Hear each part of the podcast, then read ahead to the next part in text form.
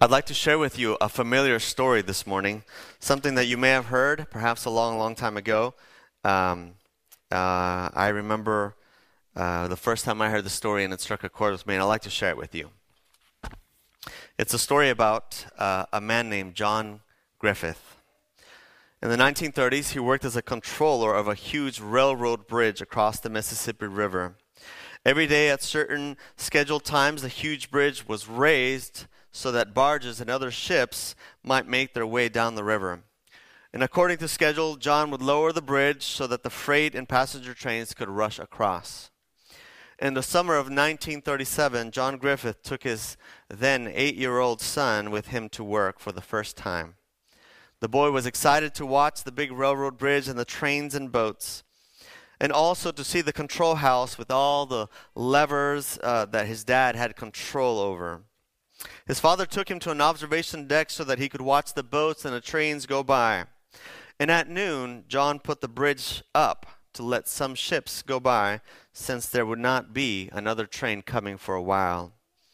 He made his way to the observation deck where the two of them had lunch together.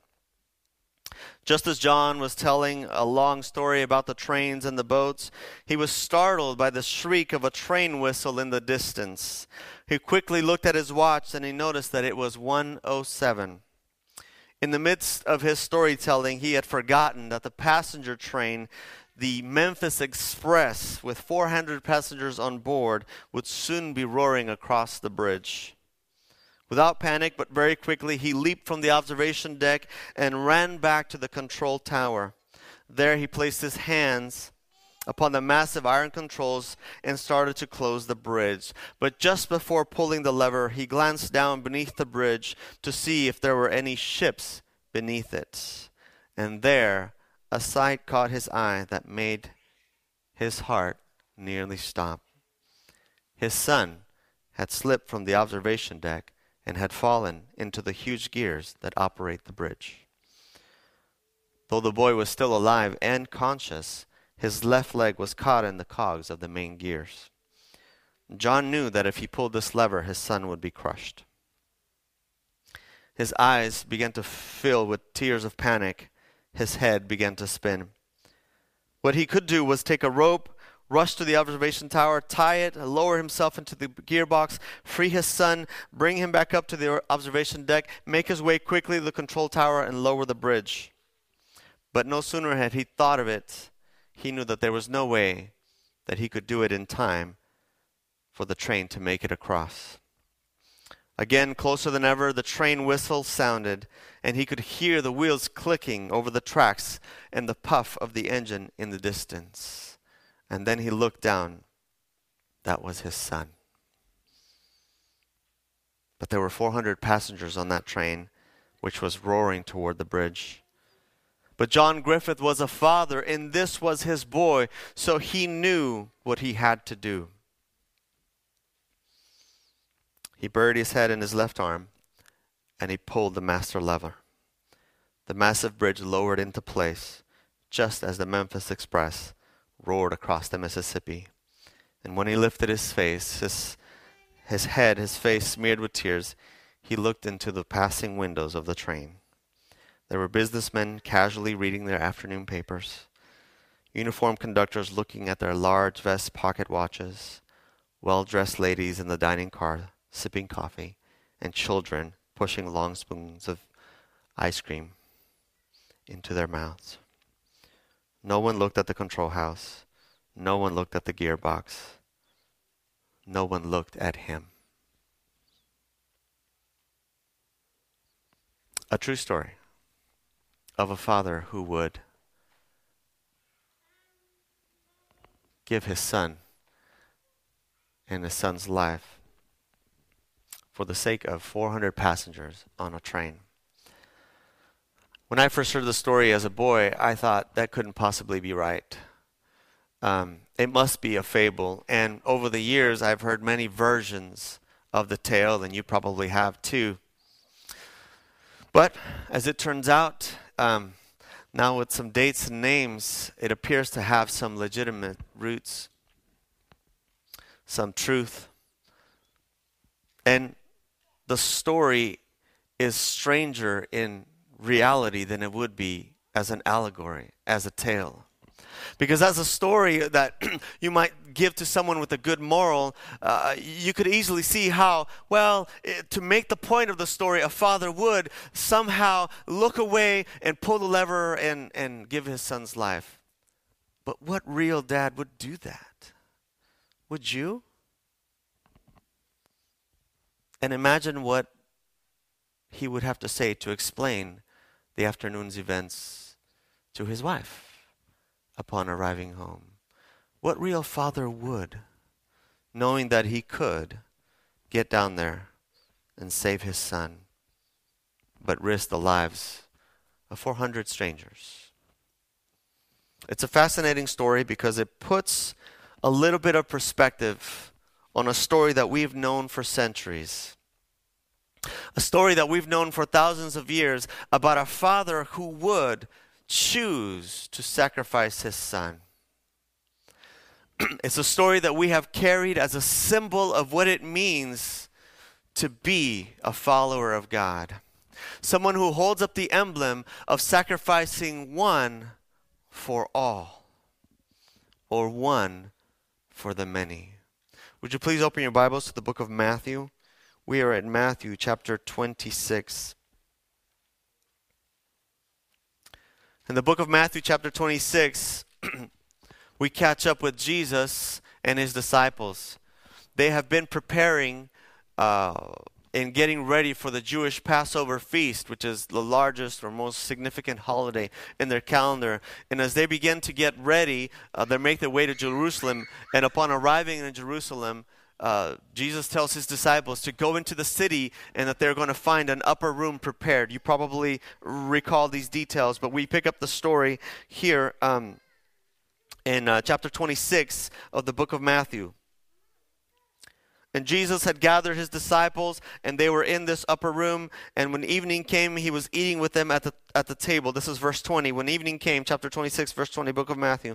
Jesus was reclining at the table with the twelve, and while they were eating, Jesus began to speak to them. First, they were concerned with Jesus' cryptic tales about betrayal and about backstabbing.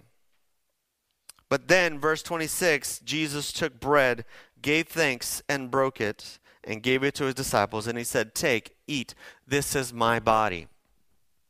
The disciples sitting there listening, thinking about uh, the events of the coming weekend, were not even paying attention to what his words were. They are recorded here, but I could just see the room and hear them arguing and, and, and, and notice that none of them actually understand Jesus saying, "This is my, my body." And then, verse twenty-seven, he took the cup and gave thanks and offered it to them. And he said, "Drink from it, all of you. This is my blood of the covenant, which is poured out for many for the forgiveness of sins." Jesus was giving a symbol of what he was going to do literally. He was giving a symbol both in the bread and in the juice of what he was going to do physically, emotionally, even spiritually. That he would give himself, his body, his blood, body and blood of one for the forgiveness of the sins of all.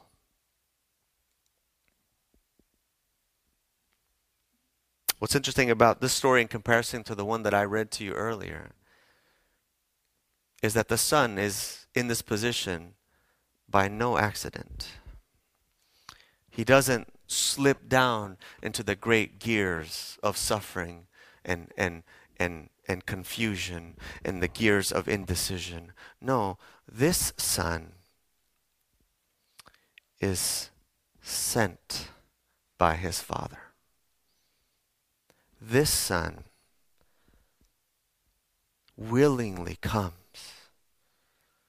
This son is offered body and blood. Just one for the forgiveness of many. I've always struggled with this concept. I'll tell you why. Because sometimes when I read the story and I hear Jesus saying, this is my body, this is my blood, uh, uh, my mind can't wrap its head, my head around the idea that it's just one man, one person, one being giving his body and his blood for all of us. Because my sense of fairness and equality says, how can the blood and body of one person, how can the sacrifice of one person actually make a difference for so many?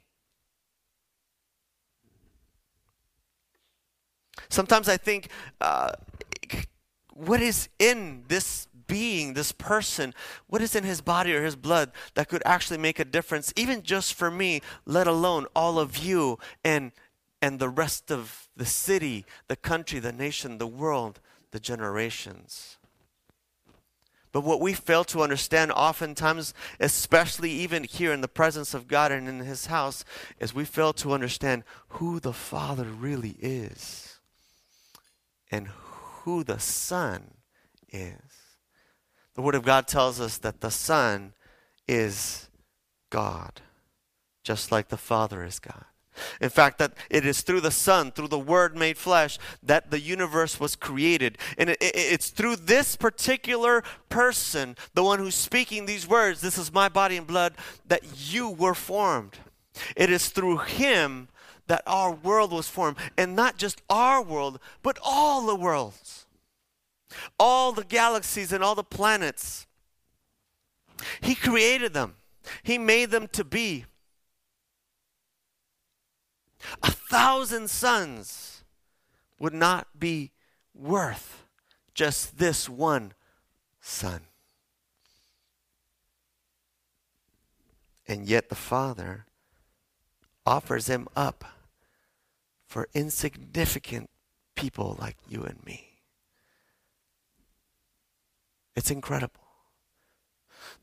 The reason Jesus can say, this is my blood for the forgiveness of many, is because he is a God and you and I are dust and specks.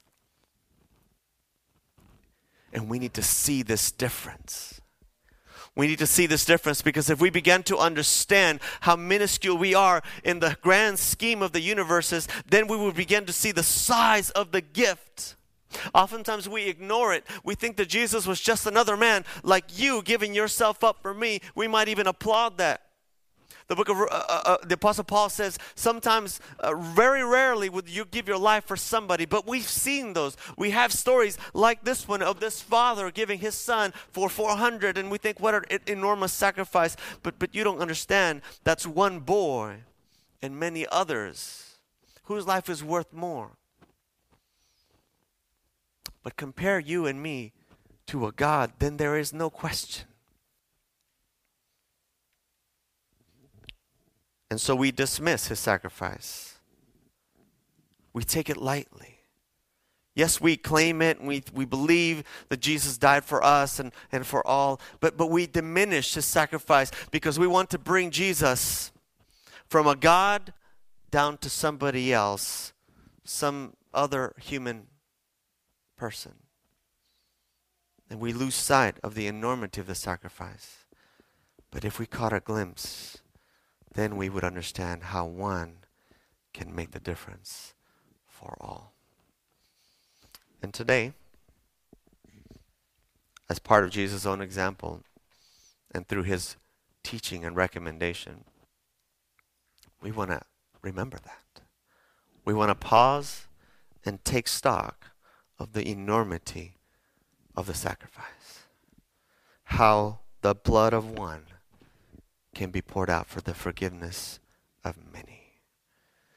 And as we participate in the emblems of communion, to begin to recognize how insignificant we are in the sight of this great God, and yet how willing he is, even then, to give his son for you and for me. It is a tremendous privilege to participate. We in the Adventist Church practice what's called an open communion. That means all are invited to participate, whether you're a member or not of the church. And uh, if you have children with you in the congregation, um, we would leave it up to you to determine whether or not they understand the meaning of these symbols. It is not something that we take lightly because this sacrifice was too big, was too immense, but God did it for you and for me. So I'm going to invite the elders, um, those that have been called, to please come forward, and they will um, uh, come and pick up a basket. Please come forward, and a tray. And they're going to stand in front of um, the sections of the church. And as they prepare, I'm going to invite any of you who wish to participate to simply uh, rise, make your way out of your lefts, and come forward and uh, receive a, a, a portion of the bread and of the juice, and then return to your chairs. Um, and um, as we prepare, please prayerfully come forward and um, uh, take part in the emblems, and we return to our seats and participate together. Let us pray. Gracious Father, we are eternally grateful. There is no way we could actually express gratitude in a way that would be befitting to the enormity of your sacrifice, to give your Son for us. For us. But in whatever way our souls can muster, Lord, we give you honor, glory, praise, and gratitude. And we thank you. And we ask that you would now bless these emblems, that as we participate in both the bread and the juice, symbols of your Son's body and blood, that we might be reminded that he would make that sacrifice and did, just for us. Please, Father, be with us now as we remember and we give honor and glory to you. Amen. And Jesus said, "Take and eat. This is my body. Take and drink. This is the blood of the new covenant." We want to respond to God's mercy and uh, to his generosity, but also to his commands and his directions. This morning, we want to invite you to participate in the example that Jesus left for us. Because not only did he leave these emblems, these symbols of what he would do, he also commanded us to do something. He said, "As I have loved you, so now you too love one another." And since the disciples didn't quite understand the concept, the Bible tells us in the book of John that Jesus took out his outer garment and he began to kneel down and wash their feet. The Master, the Lord, the Son of God, crouching down at your dirty feet. And he said, "If I will do that for you, then you could do it for each other." So we want to invite you to participate in the foot washing. Um, And we uh, have prepared three different locations uh, for you in the uh, main social hall. Families, uh, couples, um, anyone can join us there. If you'd like to, uh, you can find a partner. Um, and uh, there's a room just for men, the youth room, which is uh, directly across from the bathrooms, and a place uh, for just women, which is the uh, beginner's classroom nearest the door. No, small, I'm sorry, the small group classroom just past the kitchen. Right. Okay, thank you. Um, so we want to invite you to find a partner, uh, pray about it, pray with one another as you participate, and uh, participate in the foot washing, and then return here for our closing song and benediction. Uh, let us move uh, reverently and uh, quietly through the, through the campus, and you can leave your cups in the receptacles at the door on your way out. Let us go now and serve one another in love.